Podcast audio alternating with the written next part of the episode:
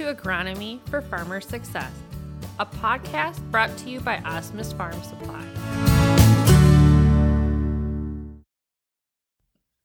Today we have Devin back in the podcast studio with us, and it's been a while since he's been in here, and it's been a busy year. Yes. Nice year. Yes. Great year. So we didn't have a lot to talk about because there was pretty good season going on. Now we are nearing harvest, and right. how close are we? Well, that's a uh, a good question. Um, as you drive around the uh, countryside, you notice some bean fields that have really uh, just turned a lot here. So today is um, uh, what day is today? Today is the uh, sixteenth of uh, September, and um, there will be bean fields. Some of your early maturities, your early group ones, um, maybe a little bit earlier than that, that will be uh, harvested early part of next week. I would say. So you've got uh, those that will be uh, uh, going. You've got a, a good chunk of bean fields that are um, various degrees of maturity, I guess, but most of them are yellow, and um, and it'll just be a matter of time. But I would say the earliest bean fields will be going probably next week. Uh, a lot of them will be going around the first of October. Um, so that's beans.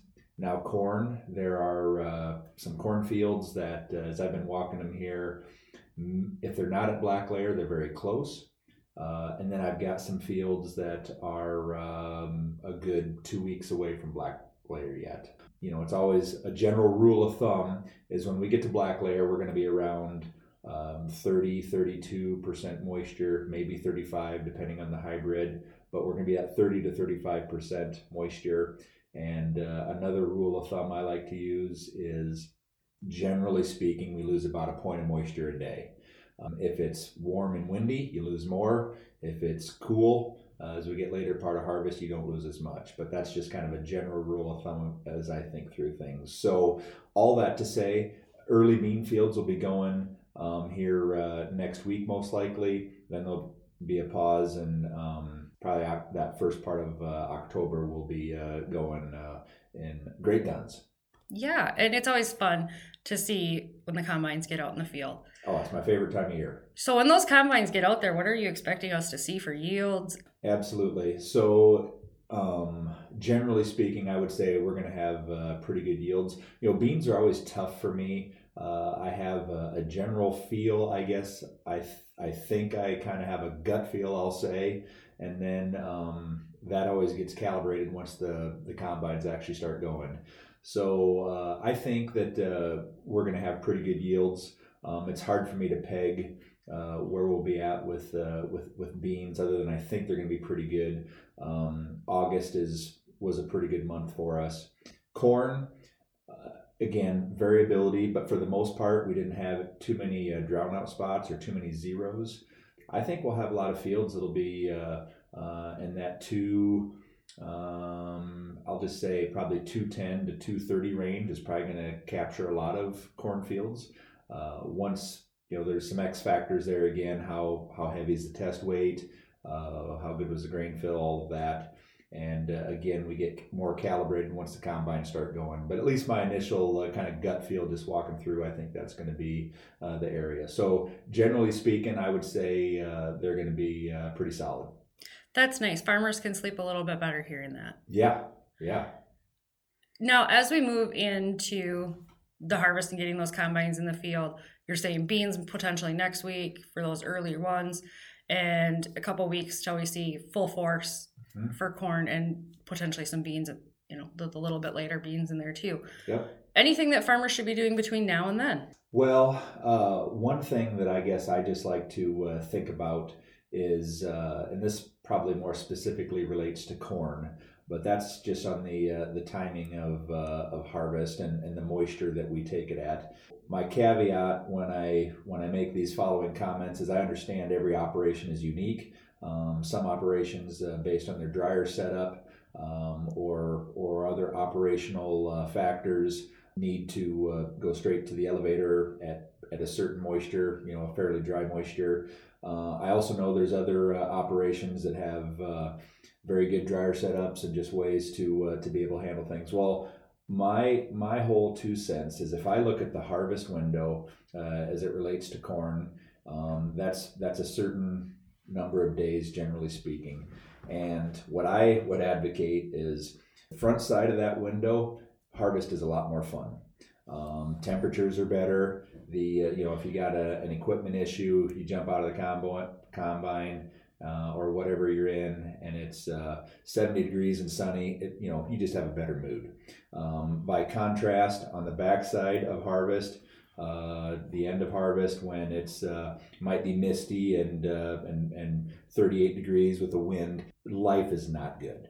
Uh, so just the sheer, uh, I'll say, enjoyment factor of it. Um, but beyond that, the other thing is I look at the the backside of harvest.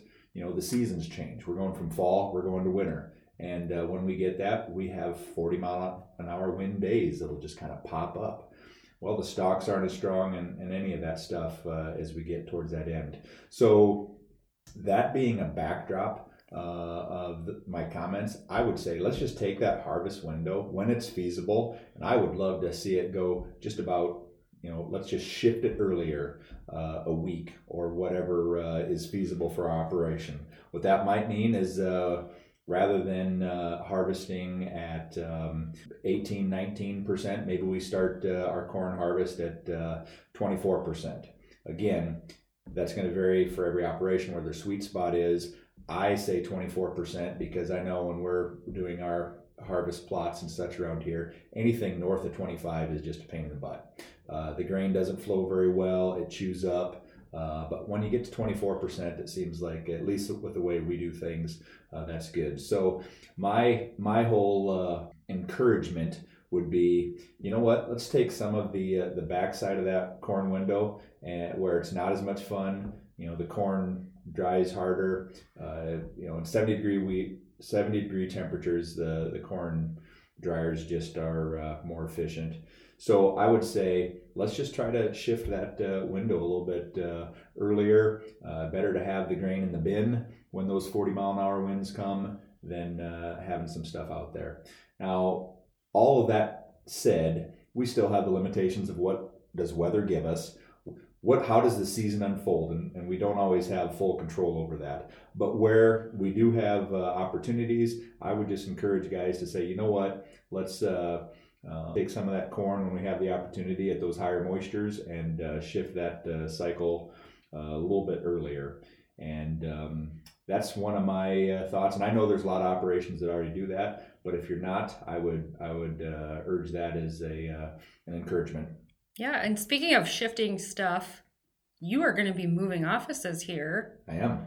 And so, for anybody who doesn't know already, um, Devin will be moving from our main rake office across the street to a new building yep. and all the pioneer stuff will be over there. So when you come to see him after harvest mm-hmm. maybe.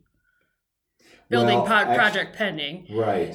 Devin will not be in the main office. He will have his own office. Yeah that's a good point. So most likely all my conversations with guys um, for our first pay period um, will still be uh, taking place in um, uh, where I've always been. Uh, but yes, come uh, next year, and for sure, by the time the uh, the spring operations are happening, uh, we will be in our our new location just across the road. We're excited about it, and it seems like construction projects never move on the timetable you you originally think. But overall, things are moving along, and we'll be over there for the long term um, and looking forward to it. Yeah, as you say, that doesn't go. We had rain and they were supposed to pour your floor today, so there's yeah. one delay right there. You know, when you're battling weather, uh, life always uh, throws you curveballs. Yep, whether it's building or whether it's harvesting, whatever it is. So, right. um, want to thank Devin for stopping in the podcast studio today to chat with us, and we will touch base with you again when those combines are in the field to see what's going on and uh, get an update on how things are going. Very good. Thank you. Thanks, Devin.